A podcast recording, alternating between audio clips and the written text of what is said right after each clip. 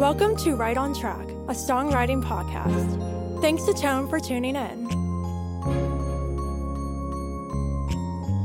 I'm Demi Michelle Schwartz, and I'm thrilled you're joining me on my songwriting journey. So kick back and relax, don't fall flat, and remember, stay right on track.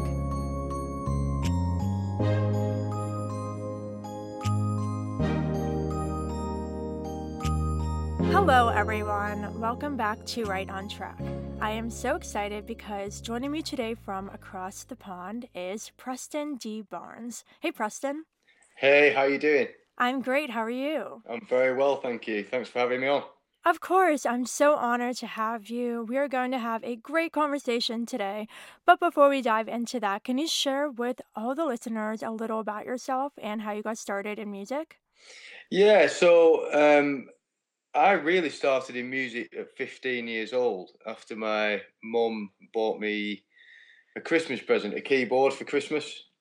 Um, and it came with two free organ lessons. So I went to those organ lessons and soon found out that maybe piano was the way forward for me.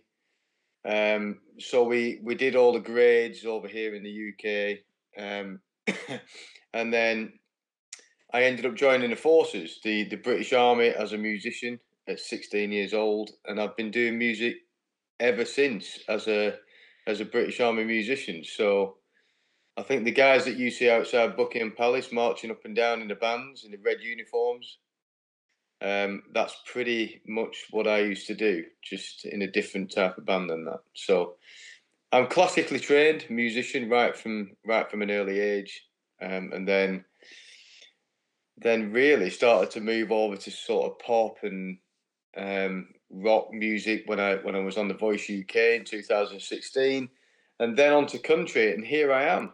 Wow, that's incredible. Thank you so much for sharing. I would love to hear more about your experiences being a musician in the British Army. So, can you share a little more about that? Yeah, so um, what happens is um, you apply to join the forces, and you, you're obviously a soldier first. Um, you do all your soldier training, and then you go to a place called the Royal Military School of Music, which is in London. And we have the best London professors of music teach you either a different instrument or um, the instrument that you join the forces on, because you have to do an audition. Um, I joined on piano, weirdly enough, even though you can't carry a piano in a marching band. um, and then when I when I eventually got to the Royal Military School of Music, they said, "Look, there's no position for a piano player, so you're going to have to play a different instrument completely."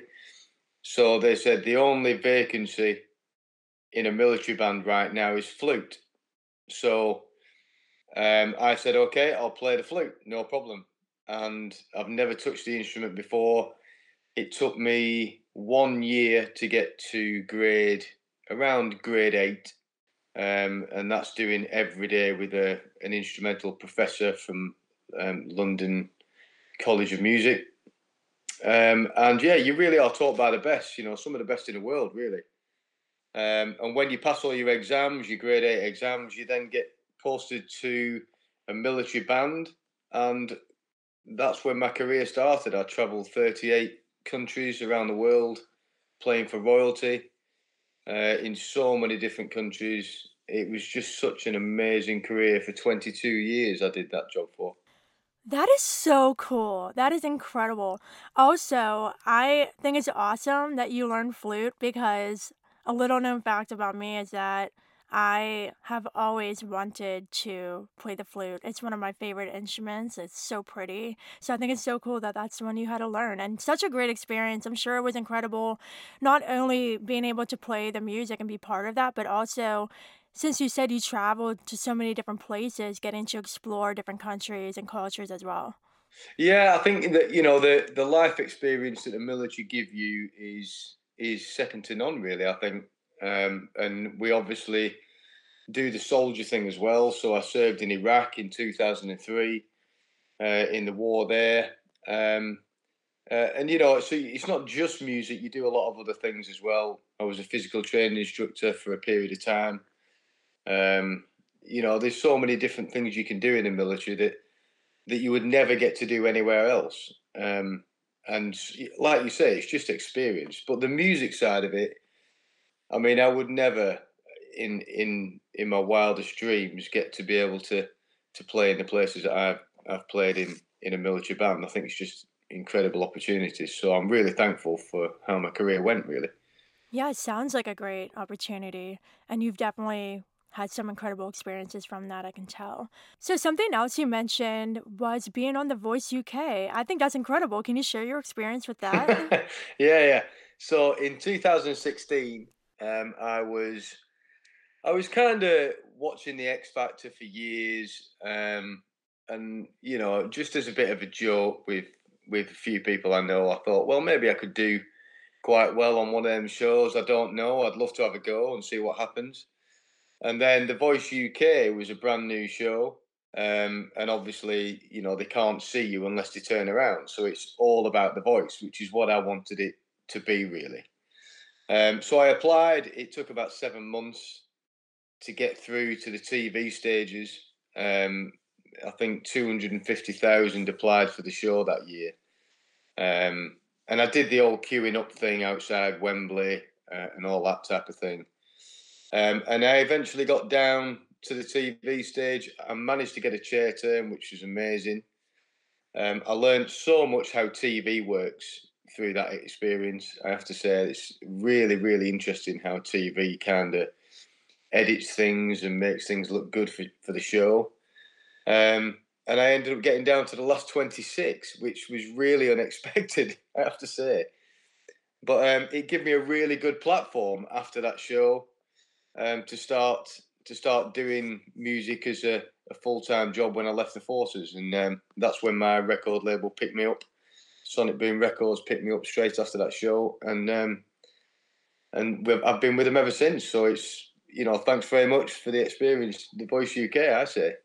That's so cool, and I love how you kind of mentioned that it was a different experience getting to be behind the scenes with how the TV actually works because those music competition shows definitely can help someone's career but it's so interesting getting to hear about like what really goes on behind the scenes so what was your biggest challenge okay so when you get to the stage of actually being on the show uh, you, you're already you've already been kind of whittled down. Everybody is that's not good enough or that wasn't chosen has been told to leave, and then you're left with about hundred people. Um, and once you get down to those hundred, you know that you're going to be on the show. But the biggest challenge for me was um, on the day that I actually walked out onto that stage live on TV. We was in the green room from nine o'clock in the morning, and I didn't walk onto stage until half past eight at night. So we were sat there for a long time wondering if all the judges had filled their teams up already, because each judge, there's four judges, and they only have 12 spaces per judge.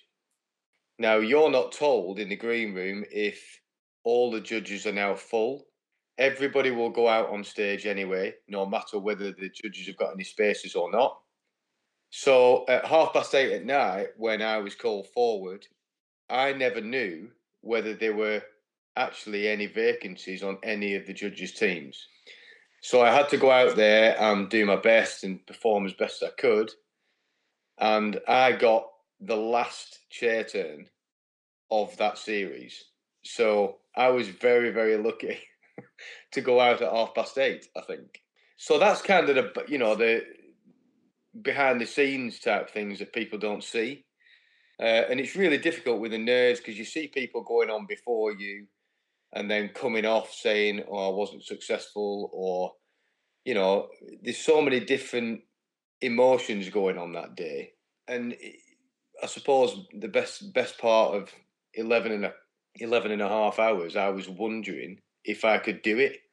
So it's just kind of keeping your nerves really settled, you know, before you go out there. I think that was the biggest challenge for me on that show. That's so cool. But when they were calling you guys out, when you were doing it for the judges, how did they determine like the order you guys would go out? Was that just random? Yeah, I don't know, and I've I've always wondered what I've always wondered how that works because when the show was aired, um, I think I recorded that in the November, and then the actual show was aired in March the year after. So it's not live on TV at that stage. Um, and when it was aired on TV afterwards, there was also see I was still serving in the British Army at that point. So the TV show made a real big deal about the fact that I was a soldier. And unknown to me through the whole process, there was actually somebody else on the show that I'd never met, and he was serving in the Royal Navy. Now, I'd never met this guy, and when I watched the show back for the first time in March, the Navy guy came out on stage first, and then the TV show made it look like I walked out straight after him. But actually, we were never there on the same day. I think what the show had done is there's there's a big thing over here in the UK, especially within the forces, um, and it's always army versus navy. Whether that's a rugby match, a football match, uh, there's always that competition. So the fact that I was from the army and this other guy that I'd never met was from the navy, I think the TV show had made a big kind of spectacle of that and edited it to kind of make it look like we were both on the same night. So really, really cleverly done. I have to say, the, the you know the BBC TV show did a, a fantastic job at how they'd done it. But I was just so unaware that this was going to happen. So I even I was shocked on the on the day. You know, I and um, and unfortunately the Navy guy never got through. He didn't get a chair turn, and I did. So that was the kind of the competition between the army and navy. So that's just kind of an interesting an interesting fact between um, you know what happens behind the scenes, I suppose. Yeah. So whose team were you on then? So uh, Ricky Wilson from the Kaiser Chiefs turned round for me, um, and he's a, he's a great guy. I'm still in touch with him now. Um, he's he's a really nice guy, and um, I then went on to do the battles. Um, which was the next stage in the show. And that's when I ended up leaving the show at that point. Uh, but um, you know, it's a great experience, and I can I can never say that I wish I'd never done it. Uh, I'm really really happy I've done it because I wouldn't be doing what I'm doing now if I hadn't done that show. Yeah, no, that's fantastic. It's so interesting hearing about all of this. So let's shift gears a little bit and chat about your songwriting process. So, what is your songwriting process? Uh, well, currently, um, interestingly enough, we are working with some extremely good songwriters from over in Nashville. Um, I do write my own songs. I, I haven't released one of my own songs yet, and I'll tell you why. Uh, we're working with a uh, a songwriter Hall of Fame guy. His name's Steve Dorff. He lives over in Nashville. Um, and his son, Andrew Dorff, was a famous country songwriter. Um, he's written for Rascal Flatts, uh, George Strait, uh, Celine Dion. There's lots of people that this guy's this guy's written for. Toby Keith's another one.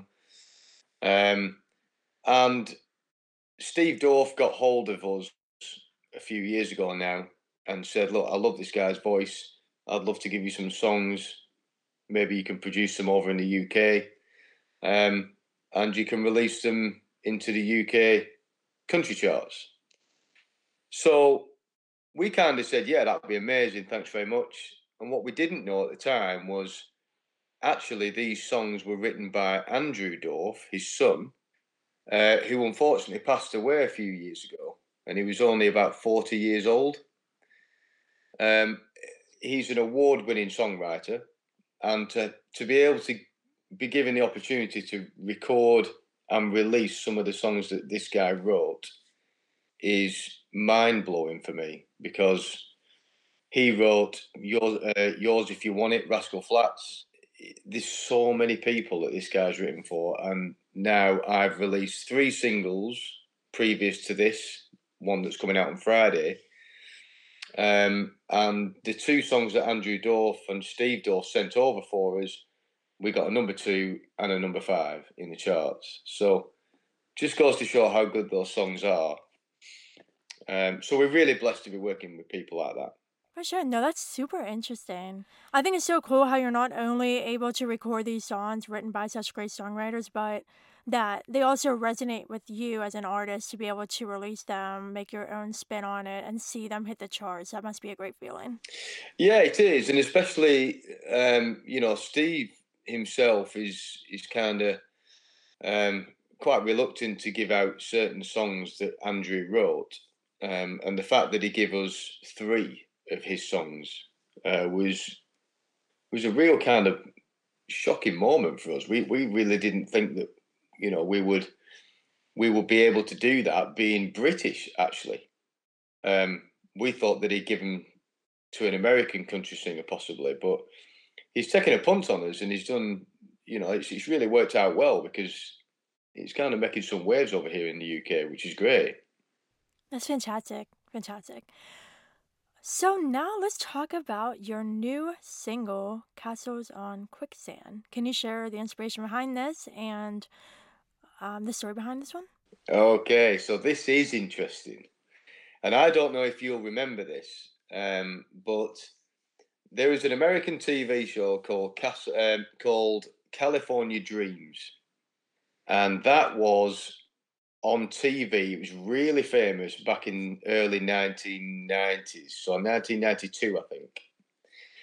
Um, and it was a little bit like Saved by the Bell, I suppose.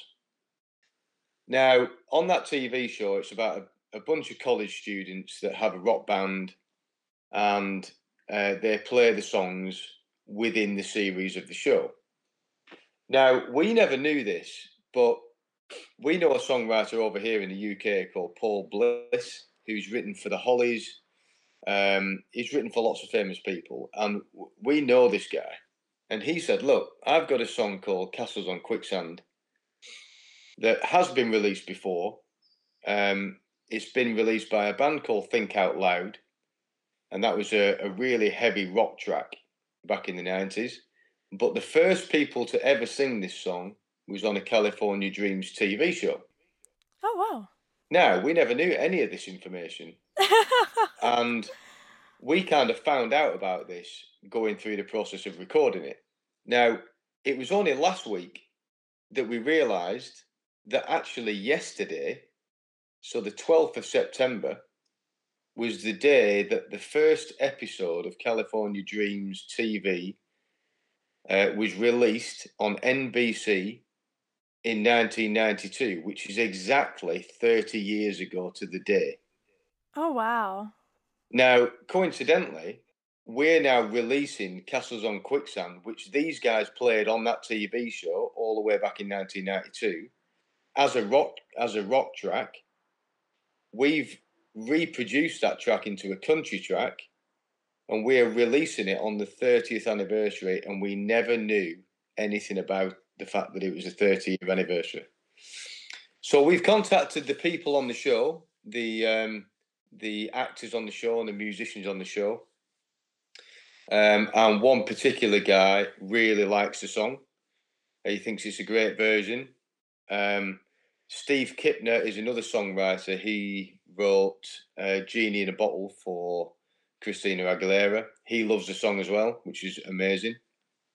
Um, so we're, we're kind of hoping that California Dreams fans over in America will listen to this song and go, wow, I remember that song, but I don't remember it being a country track. And I'd love to know their, the response to these people, you know? So I'm really excited for this song coming out because um, it's something it's something really interesting for the people that were watching that show back in 1992. How cool is that? That is such a cool story. It's almost like it's meant to be, you know. I know. and we never knew anything about it until last week. that is a fantastic story. I love it. And I love how you're completely flipping the genre around too and making it fit your style. I think that's awesome. And that leads into another question I have for you, which is about covering songs, which this is basically a cover song. And for me personally, like I write all my songs, so when I release a cover song, I've only I've only released one cover song so far, and I'm planning on doing another next year. But the main thing for me is like I still need to find a way of making it me and a flavor of my own songwriting in that. And so for you, taking a song that is so like rooted in this show and people know it and a different genre, like what was your process of taking that song and making it your own instead of just doing a remake of the original version? Yeah, so eh, that was the hardest part of of the whole process. I've got some really, really talented musicians in my team here. I've got Mark Wickenden, who is my producer, um, who owns my record label, Sonic Boom Records, and I've all, my guitar player Ben Newton. He's also a co-producer of this song, and we basically all all went to the studio. We listened to the California Dreams version of this song, which is a rock track and we also listened to the band Think Out Loud, who also released it in the 90s. Um, and we thought, what can we do with this? How can we make that country? Because it's really difficult when you listen to a song and then try and make it into a completely different genre of music. So we got the guitar sounds right. Uh, we put uh, the drums were a lot heavier on the track that we've produced. Um, we've got the country guitar sound in there as well. Um, and I had to change my voice ever so slightly for this song um, to try and make it a little bit more authentic down the country route. Um, we've we've speeded the song up very slightly, just a little bit, uh, to give it a little bit more of a country kick. And the whole process took about about three weeks, I think, of constantly in the studio coming up with ideas. And then we give it to a live drummer and we said, look, we've we've produced the music here. Can you now lay whatever you think the drums should sound like onto that track? And we left him alone for a week and he delivered that song back to us with the drums on and it inspired us even more to keep going and because this guy the drummer is amazing on this track. So it, I think it was more about giving it to one person, see what your ideas ideas are like, give it to a drummer, see what his ideas are like, and then onto guitars, etc., etc. And then Mark Wickenden, the producer, would sit down, sort it all out, and that is exactly what you're going to hear on Friday, which is, I think, it's a really, really clever way of re-releasing a, a rock track but see what you think because you know so many people's opinions are different, aren't they? Mm, um, yeah. But it is really difficult to change a song into a different genre. But these guys have done it, and I'm I'm really super happy with the result of it. So. Sounds like a great experience, and I love too how it was so collaborative. And I think that's really where the magic happens when you have all of these talented musicians who are working toward a common goal and seeing how you can take that song, make a country to fit you. Yeah. And kind of taking everyone's different ideas and spins and seeing what comes out of that. Yeah, and I exactly. think regardless of the industry being subjective, I would feel super proud if I was you because this is a great project. And also, what a great story tied to the show, too. I know. I just couldn't believe the story happened like that. That I mean, that's you couldn't time it any better, you know? Mm-hmm. Um, and uh, us as a team here, we're, we're only a, a five man team. Um, so very small, really, in, in theory.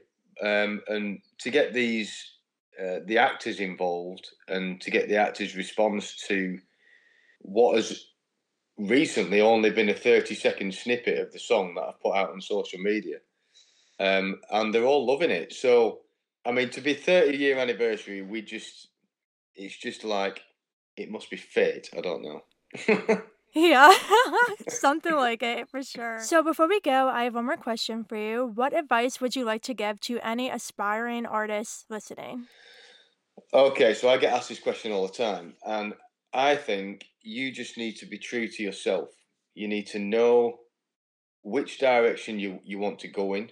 you need to trust your instincts and stick by things that really, really suit you as a musician. Because when you get live on stage, if you're doing something that really suits you and you're really enjoying it, then that will come across to any audience across the whole world. So stay true to yourself um, and always be comfortable in what you're doing, I think.